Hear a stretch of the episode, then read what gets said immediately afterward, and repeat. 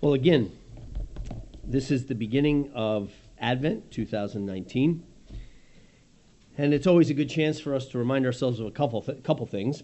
One, we use the church calendar as a tool, a tool of our maybe personal piety, but also of our church piety. It's good for us to remember to have dates set, seasons of fasting, and seasons of feasting. But of course, we don't hold to these things as law, they are tools. It's a tool for us to refocus ourselves, maybe uh, to be used, again, in our personal uh, devotional life.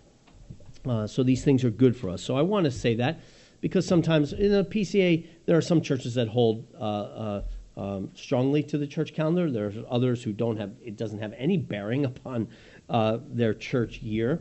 And we find ourselves somewhere in the middle, and that's a good thing, where we recognize the value of these things, but of course don't hold to it as, as law whether it's special services or or uh, whatever. But we do take this time in the season of Advent uh, uh, from year to year to focus ourselves. And Advent is a time of longing, it's a time of expectation, looking forward to the feast, if you will, of Christmas. Advent is a time for us to remember two things. One, it's a chance for us to remember backwards, and also it's a chance for us to remember forwards. Right? We remember back, of course, to the longing that Israel had for their coming Savior. And so, oftentimes in Season of Advent, we will step into Old Testament texts. Of course, that's what we're doing this year because we're in the Old Testament in our study. But we'll step back into Old Testament texts and identify with the longings of Israel as they were looking forward to their coming Messiah. And so that's a great thing to do in the season of Advent because we're also looking forward to the celebration of Christmas. So we place ourselves some in some ways in a historical state, going back and looking forward to the coming of Christ. But we also do this recognizing that that's not where we are in real history. In real history, we are on the other side of Christ. We stand with Christ behind us, his first coming. And yet, we identify with the Old Testament saints because we too are looking forward to his coming. And so the season of Advent is traditionally a time of, again, remembering back and kind of preparing the ground for the celebration of the birth of our Savior. But perhaps even more importantly, Advent is a time of remembering forward. That is, remembering what is to come, remembering that Christ is going to return. And we ought not grow weary in the waiting, as Israel did, and were unprepared for the coming of their master when he came back to the house. And we ought not to do that. So we look back to look forward. And this is the, the, the, time we're in in the church. It's always, every Christian Sunday is really a, a chance of looking back so that we might also look forward. So I want to remind you, one, of how we use the church calendar here.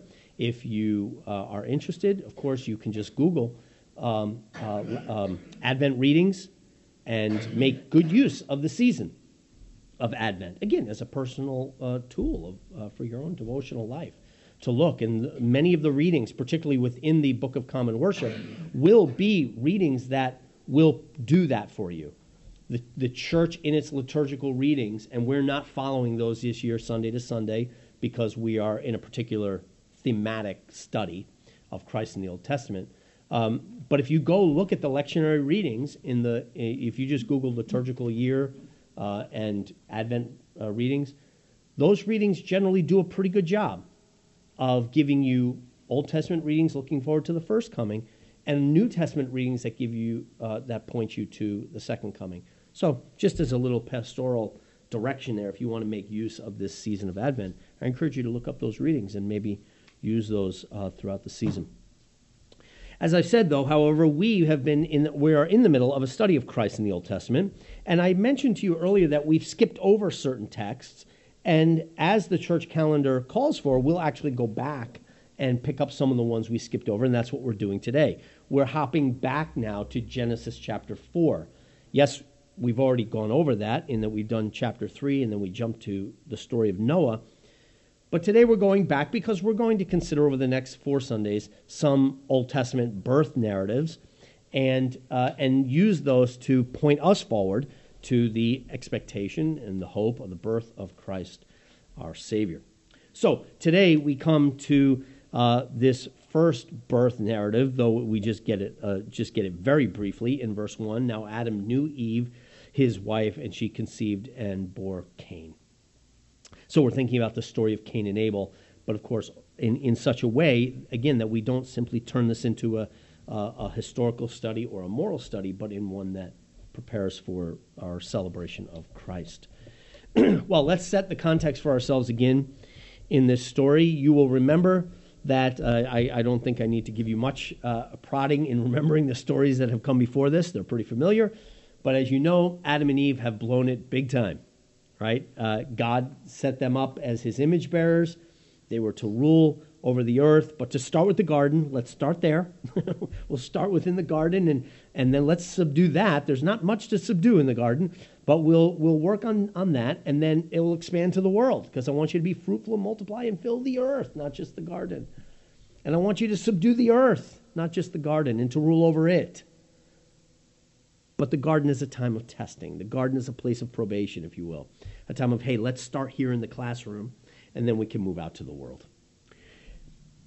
But the one thing that needed to be subdued made its way into the garden, namely the serpent, and they start with that, and they could not subdue that, but rather they were subdued by it.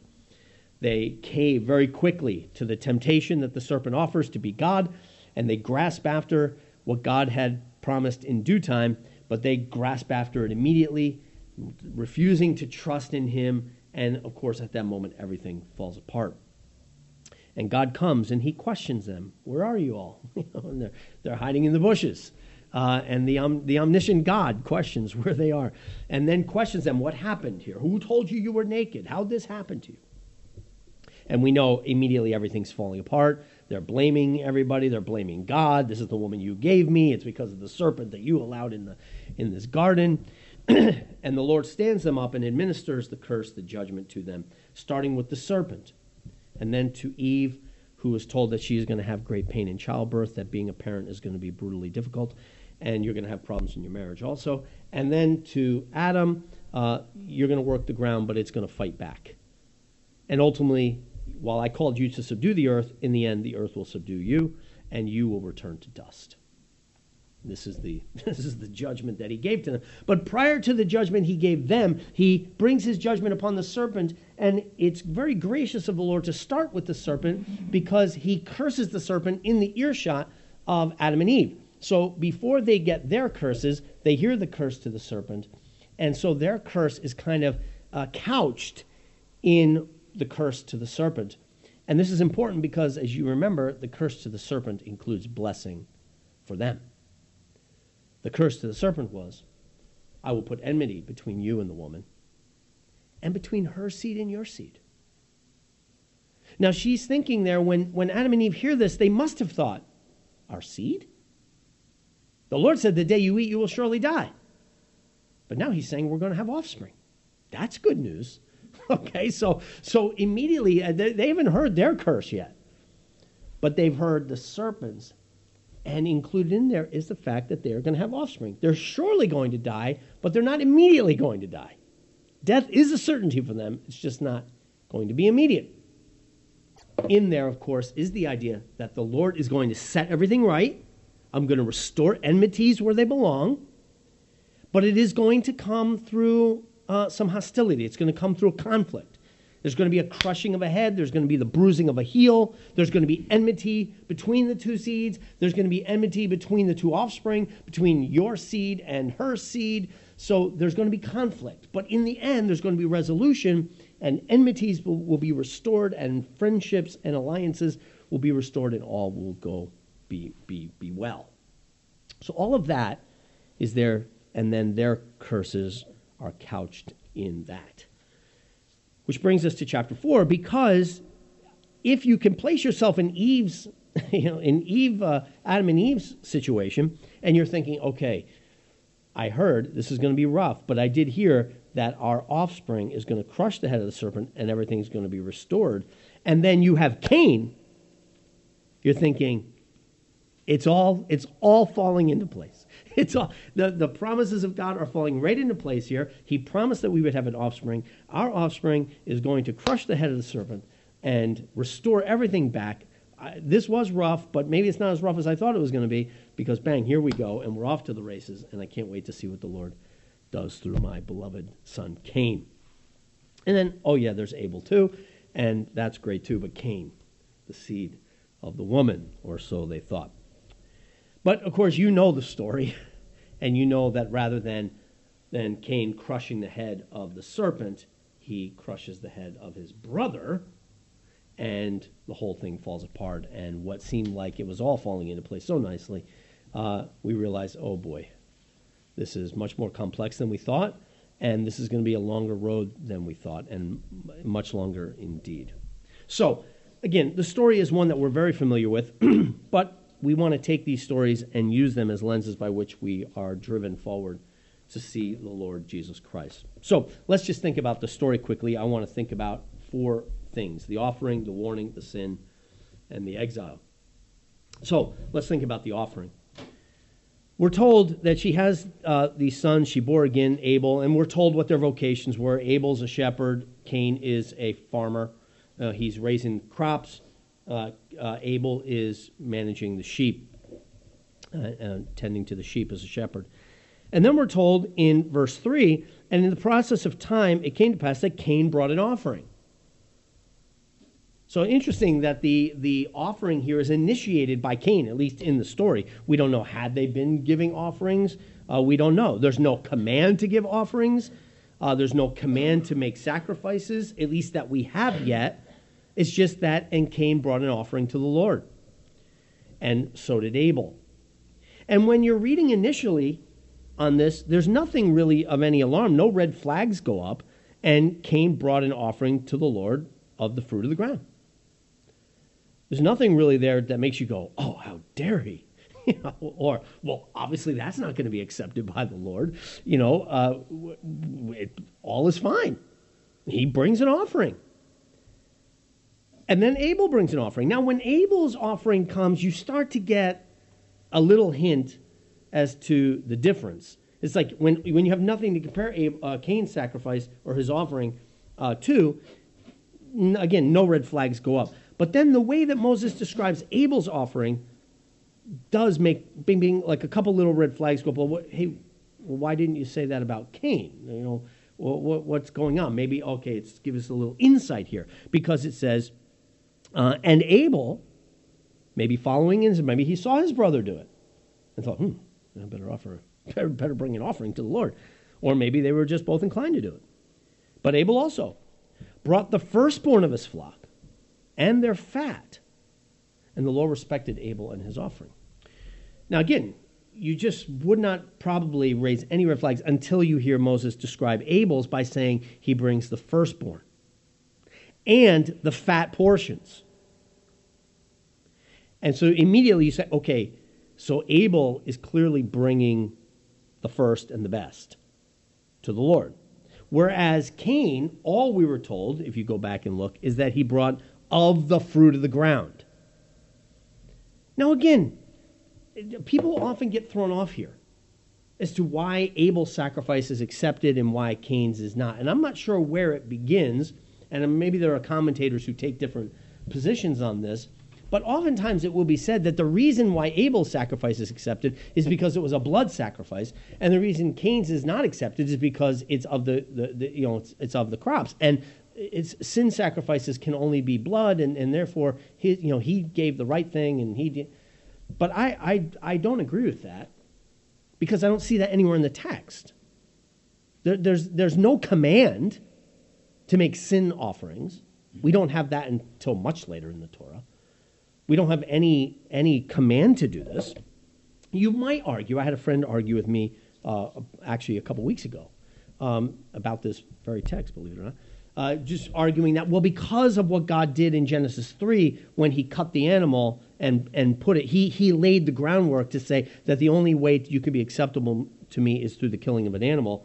But okay, but that, that seems like a little bit of a stretch to say then that there was a command embedded in that to make sacrifices that way. I don't, I don't think that's what's going on. Now, maybe I'll get to heaven one day and find out, Spranger, you were way off on this. And this, and this, this very transcript uh, will be brought back to me. But, but uh, as of now, I don't think that's what's going on here. I don't think it's because Cain or uh, Abel brought a blood sacrifice and Cain brought a plant sacrifice, you know, offering. It doesn't even say it was a sacrifice. It just said it was an offering. It's an offering up to the Lord for his goodness, for his provision. That doesn't seem to be what the problem is here. The problem, it seems to be, is a matter of the heart. Something's rotten in Cain's heart. You say, well, how do you know? Well, read the rest of the story. It comes out pretty clearly. Something, there's a seed of rottenness in the heart of Cain that the Lord exposes as he rejects Cain's sacrifice.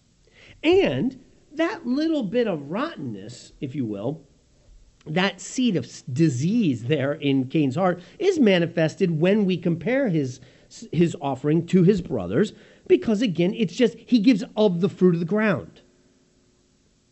Almost as if, look, I know I got to do this. You know, mom and dad taught me that we need to be thankful for what God provides. So, Lord, I'll grab up some of the scraps here and I go and I give thanks here. Lord, thank you for what you've given me, and I, hope we'll have a good harvest next year. Whereas Abel, we're told, again, gives the firstborn. And he gives the best. He gives of the fat portion to the Lord. Now, again, we have to be careful here on the other side. We want to be careful not to say, well, the Lord only accepts our sacrifices when we give the best. If you give the best, then you've given what's acceptable, and if you don't, then it's not acceptable. So the Lord has very high standards here, and he only accepts the best. No, that's, that's not necessarily true either. But again, what they give and how they give does reveal something about their heart. That Abel seems to be coming with a heart of real gratitude, a heart of real thankfulness, and gives, if you will, an appropriate sacrifice. Don't forget when Moses later will detail what kind of offerings they are to give. There is an appropriate offering here to give from your plant harvest. It's called the offering of the first fruits that you take the first and the best and you give it to the Lord because we acknowledge, Lord, you have given this. We, we give back an acknowledgement of what you have given to us. It's what we say when we give our offerings, too. Why the idea of a tithe, for example, is supposed to be off the first 10%. Because we acknowledge right off the top, Lord, this is yours. We, we acknowledge that. And the fact that Cain is not seems to represent, again, a problem of the heart, not so much a problem of the actual material that he gives. Abel's sacrifice or offering, we're told, at least in the book of Hebrews, is an offering of faith. This is what uh, Hebrews 11, verse 4 says. You know, this is in uh, um, the author of Hebrews' Hall of Faith. By faith, Abel offered God a more excellent sacrifice than Cain, through which he obtained witness that he was righteous, God testifying of his gifts though, it being, though he being dead, he still speaks. So the author of Hebrews says that Abel's sacrifice was by faith. That Abel is coming with real and genuine faith, and that faith in the Lord and in his promises and in his goodness is represented in the fact that he gives off the top, right? He gives the first. He gives the first fruit, the firstborn, and he gives the best of it. The difference between the two sacrifices is one of faith. Cain is going through the ritual, right? Cain is going, Cain is a religious guy. Cain is a guy who goes through the motions. He shows up on Sunday because it's what you do. He offers his offering because it's what mom and dad said you do. So fine, I offer I give the offering and I expect that the Lord, if I do my part, then the Lord will do his part in the coming year and in the coming harvest. Abel seems, at least it's testified, to be giving his offering out of sincerity of heart, by faith, acknowledging, Lord, it's all yours. Here, take the best, take the first of what I have. So, first, the offering and the distinction between them the what of the offering and the, the why one is accepted and one is rejected. Well, the Lord rejects Cain's. And then Cain, we're told, becomes very angry. Notice the Lord does not accept his offering. And rather than shaking in his boots, or rather than falling on his face, rather than humbling himself and, and asking the Lord, Why, Lord? Tell me why. I, obviously, I would like to fix what I need to fix. If there's something I need to do or a, a change in my disposition or in my heart, tell me why my offering is not acceptable to you. No, again, now the seed of bitterness, the seed of disease, if you will, has water poured on it and it begins to grow. Now we're seeing it manifest itself. And so he's filled with anger. And this brings us to the second point then the warning. The Lord is gracious to Cain. He comes to Cain. He doesn't just say, unacceptable, get out of my presence. He refuses to accept it, given then the, this sort of transactional, um, ritualistic, going through the motions business of Cain. The Lord, in his grace, I think, does not accept it.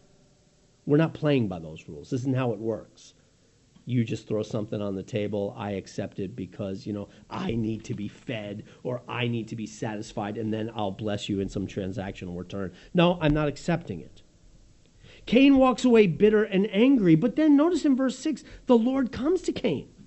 He doesn't just blow cain off. He comes back cain why are you angry? He, inter- he engages him.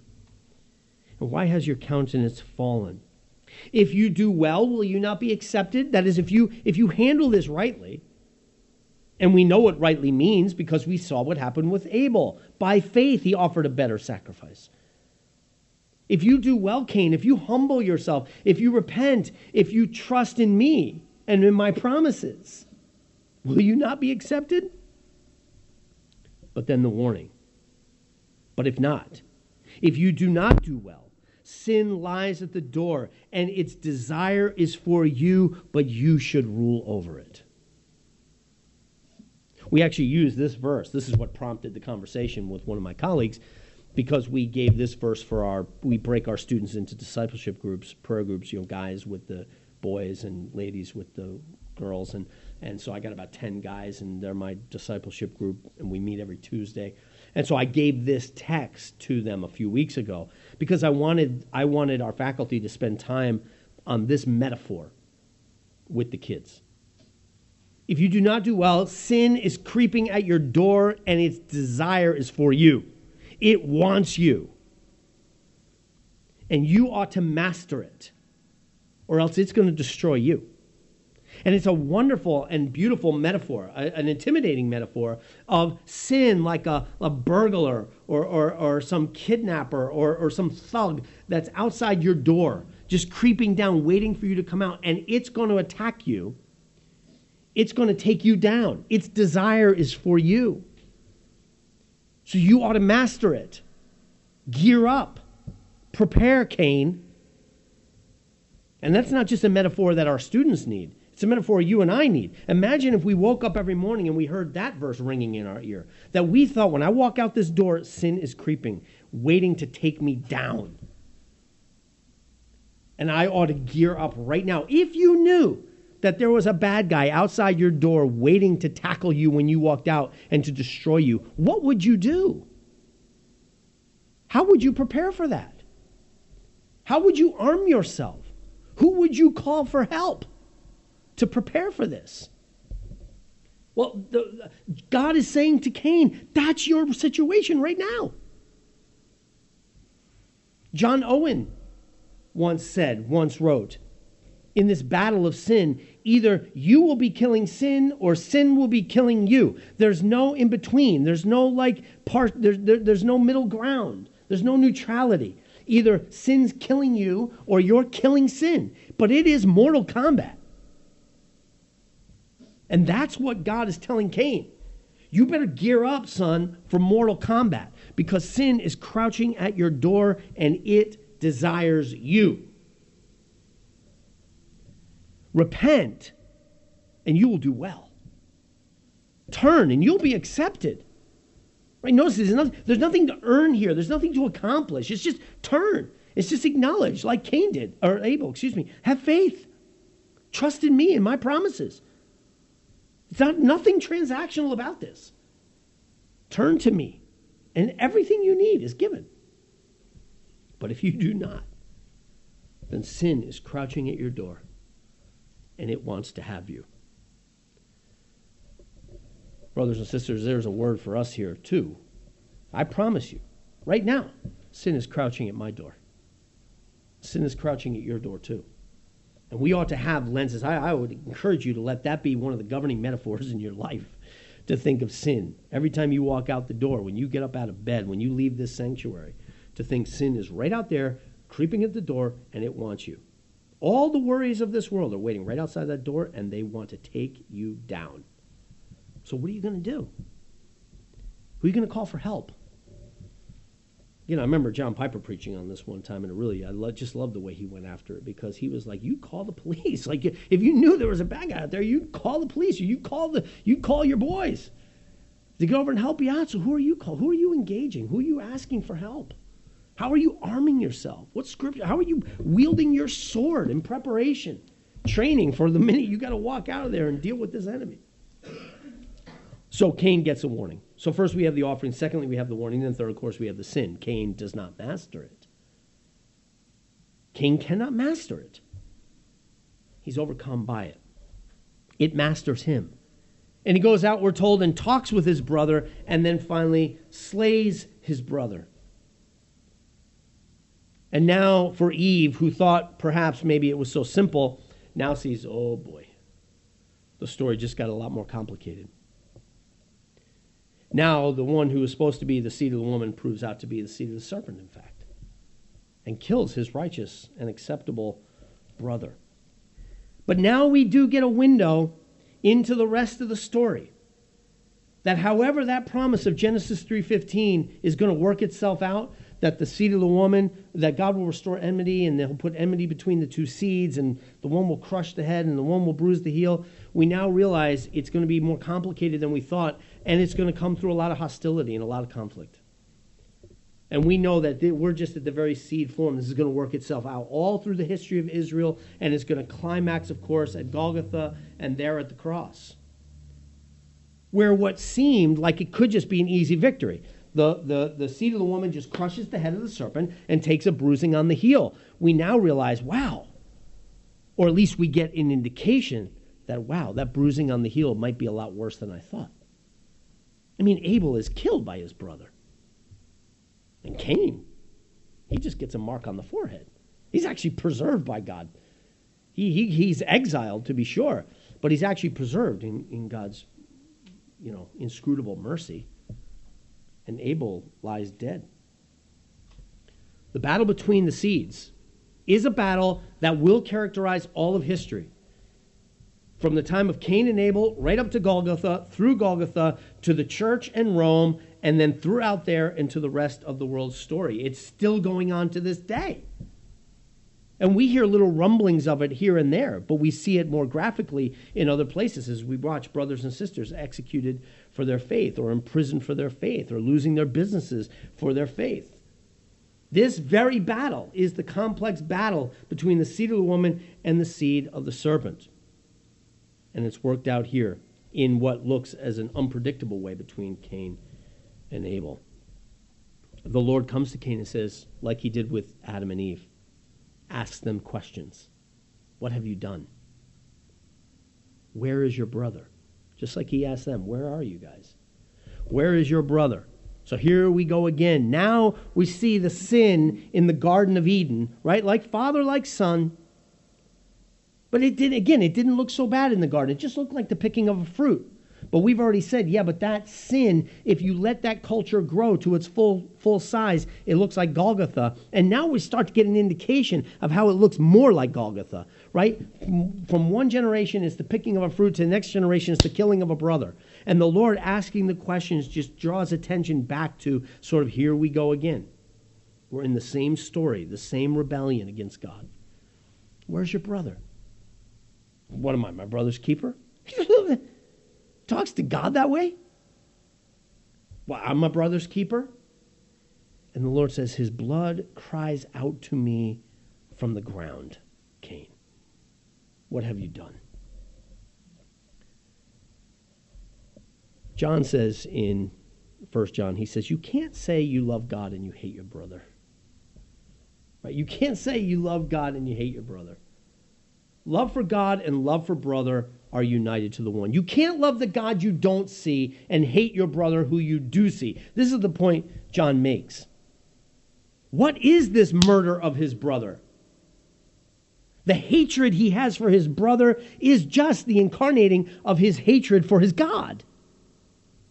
And again, when God finally comes as his brother, they'll kill him too. When God becomes the brother, when God becomes man, they claim, oh, oh, the people, oh, we have great love for God. Yeah, but you hate your brother Jesus when he comes and you execute him. You can't say you love God and you hate your brother. Here at the very beginning of the story, we see this hatred for the brother, which ultimately depicts a hatred for God. You might not have eyes to see it, but this is why the sacrifice is unacceptable. It's not going to be acceptable from one who hates God and who hates his brother. The offering, the warning, the sin, and then finally the exile. The exile. Here, Cain now is kicked out. Cain whines about this. Imagine, you know, Cain is some character. You know, not only does he snap back at God, what am I, my brother's keeper? The Lord then kicks him out of the land, basically excommunicates him. And as he goes, Cain says, Whoa, whoa, whoa, hey, this is overkill. You put me out there. Whoever finds me will kill me. I'm, I'm sort of out from the community of my, my brothers. So, on the one hand, he says, I'm not my brother's keeper, but now he's whining because his brothers, his family, can't keep him. What, am, what, am, I, I going to do out here? I, I have no protection. And the Lord, again, in his inscrutable and mysterious mercy, puts a mark on Cain that will protect him so that whoever kills him uh, would receive sevenfold judgment. But Cain is exiled from the presence of the family and from the covenant, if you will, community. And we can assume then that there was a door open to him to come back, but it would be the same as was before that he must repent, humble himself, and come back into the family, like anyone who is excommunicated. Now, what do we do with this story and how do we how do we drive ourselves forward to Jesus Christ? Well, we know that the battle here, this battle that we see between Cain and Abel, is in very seed form the story of the rest of the scriptures and the story of the rest of time. When you get to the book of Revelation and the, and John gives us this grand cosmic vision of the of, of the history of the world between the first and second coming of Christ, it looks like this story. It's the beast seeking to kill the lamb. It's the, it's the serpent coming to try to kill the church, the bride, the whoever this same cosmic battle is afoot. But what I want us to pick up on, and I entitled the sermon, A Blood That Speaks Better Things, comes from the reading that Mark uh, read to us from Hebrews chapter 12, where the author of the book of Hebrews in Hebrews 12 is saying to a people who are anxious to kind of turn back the clock and go back and live in an Old Testament reality with their nice little shadows, with their nice little temple, and with their nice little priesthood, and with their nice little sacrifices. All their little monopoly pieces are all in place, right? They want their monopoly money, they want their little prototypes. And the author of Hebrews in the whole book is saying, no. No, you've got the reality now. The shadows go away. The little toys go away. You now have the real deal in Jesus Christ. He is the true priest. He's the true temple. He's the true sacrifice. He's the true promised land. He's the true giver of rest. He's the true everything. You've come to a better place. You're not coming to Mount Sinai anymore, where if you touch it, you will die. Now you're coming to Zion. You're coming to the assembly of the saints gathered before the throne of God and you come in a new blood. You're sprinkled and cleansed by a new blood, not the blood of sacrifices, but as he says in Hebrews 11, a blood that speaks better things than the blood of Abel. It's interesting that the author of Hebrews links now to this covenant community the sacrifice of Jesus all the way back with the blood of Abel. It speaks better things than the blood of Abel? What do you think the blood of Abel spoke? Well, remember, in our text here, it, it tells us the blood of Abel cries out to him. Verse 10 And he said, What have you done? The voice of your brother's blood cries out to me from the ground. What is Abel's blood crying out to God? It's crying out to God, Cain is guilty. Cain is a murderer. Cain has killed his brother. Cain is a brother hater. Cain is a God hater. Abel's blood cries out accusation from the ground, and God has heard it. And he comes to Cain and confronts him. Your brother's blood condemns you. Where's your brother? I don't know where he is. Well, his blood condemns you. It's crying out to me, accusing you, and you are guilty. But the author of Hebrews says, but there's another blood. There's a blood of the greater Abel, who, though he was murdered by his brothers, his blood also cries out. But it cries out something much better. The blood of this brother cries out, You are forgiven. You are forgiven. You are cleansed. You are renewed. You are accepted. You are redeemed. How could it be? How could the blood of the murdered brother cry out to the Father, justified, accepted, forgiven? What a better blood. What a better message. It's shocking. We, the murderers, have a blood, the blood of the one that we executed, that cries out for our deliverance and our renewal. He himself is exiled on our behalf so that we, the murderers, might remain in the camp, so that we can remain at home with the Father. I mean, the story of Jesus Christ is the overturning of the story of Cain and Abel. And his blood cries out much better things than the condemnation of the blood of Abel. No offense to Abel. But there was no relief. Abel cannot grant the forgiveness that Cain needs. All his blood can do is condemn him. But Jesus Christ has the power to take the murder, to take the sin of Cain, the sin of the nations, the sin of Adam and Eve, to take it all upon himself and pay for it so that his blood, now having paid for it, can call out better things and call out for our forgiveness and our renewal. As we look forward to the season of Advent, even through the story of Cain and Abel, let our hearts look forward with great anticipation not only to the celebration of the birth of our Savior, but to his coming again. And let us know as we look forward to his coming again that we are covered by a blood that calls out to God for our forgiveness, and it has secured it. And therefore, we look forward to his second coming with great anticipation. Now, remember, sin is waiting out that door for you, and it wants to distract you, and it wants to destroy you. It wants to get you to stop trusting him and to start trusting yourself. It wants to dominate you in a million different ways. But, brothers and sisters, I encourage you this morning to listen. To listen to the blood that calls out much better things than the blood of Abel, that tells you you are forgiven, that points you forward to a hope that you have, a certain, a rock solid hope that you have in the future. Let that be your strength, and armed and equipped with that, with that hope, with that truth, with that sword, and bound together as a community of brothers and sisters who have one another's back and do, who don't let us get distracted, who call us to each other. We just said in, in Ben's vows when he, he, he's coming as in the office of deacon, and yet similar to the same vows we take as members. Do you vow to subject yourself to the brethren? Why do we do that? We do that because we're our brother's keepers. We do that because we got each other's backs. We do that because we know that sin is lurking out that door and wants to destroy us. And we're not going to let it happen because we're going to keep pointing our eyes to Jesus Christ. And we're going to keep pointing our brothers and sisters' eyes to Jesus Christ. That's what we're doing. That's the battle we're in. And this is our weapon. Jesus Christ, the Word of God, is our sword. That hope is the truth by which we must arm ourselves as we go into the battle that awaits us. So, in this Advent season, brothers and sisters, let us arm ourselves and equip ourselves by looking forward to the gift of our Savior. Let's pray. Heavenly Father, we thank you for your word. We thank you for Jesus Christ, the Lamb of God slain, and whose blood cries out so much better things than the condemning blood of Abel, and all the blood which we have shed, metaphorically, Father, in our sin, which stands to condemn us. Satan, the great accuser, uh, uh, uh, points out our sin.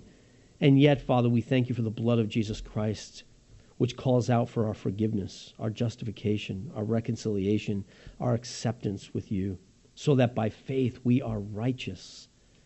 So, Lord, we give you praise and thanks. And in this Advent season, focus us and fix us upon Him, we pray. In Christ's name, amen.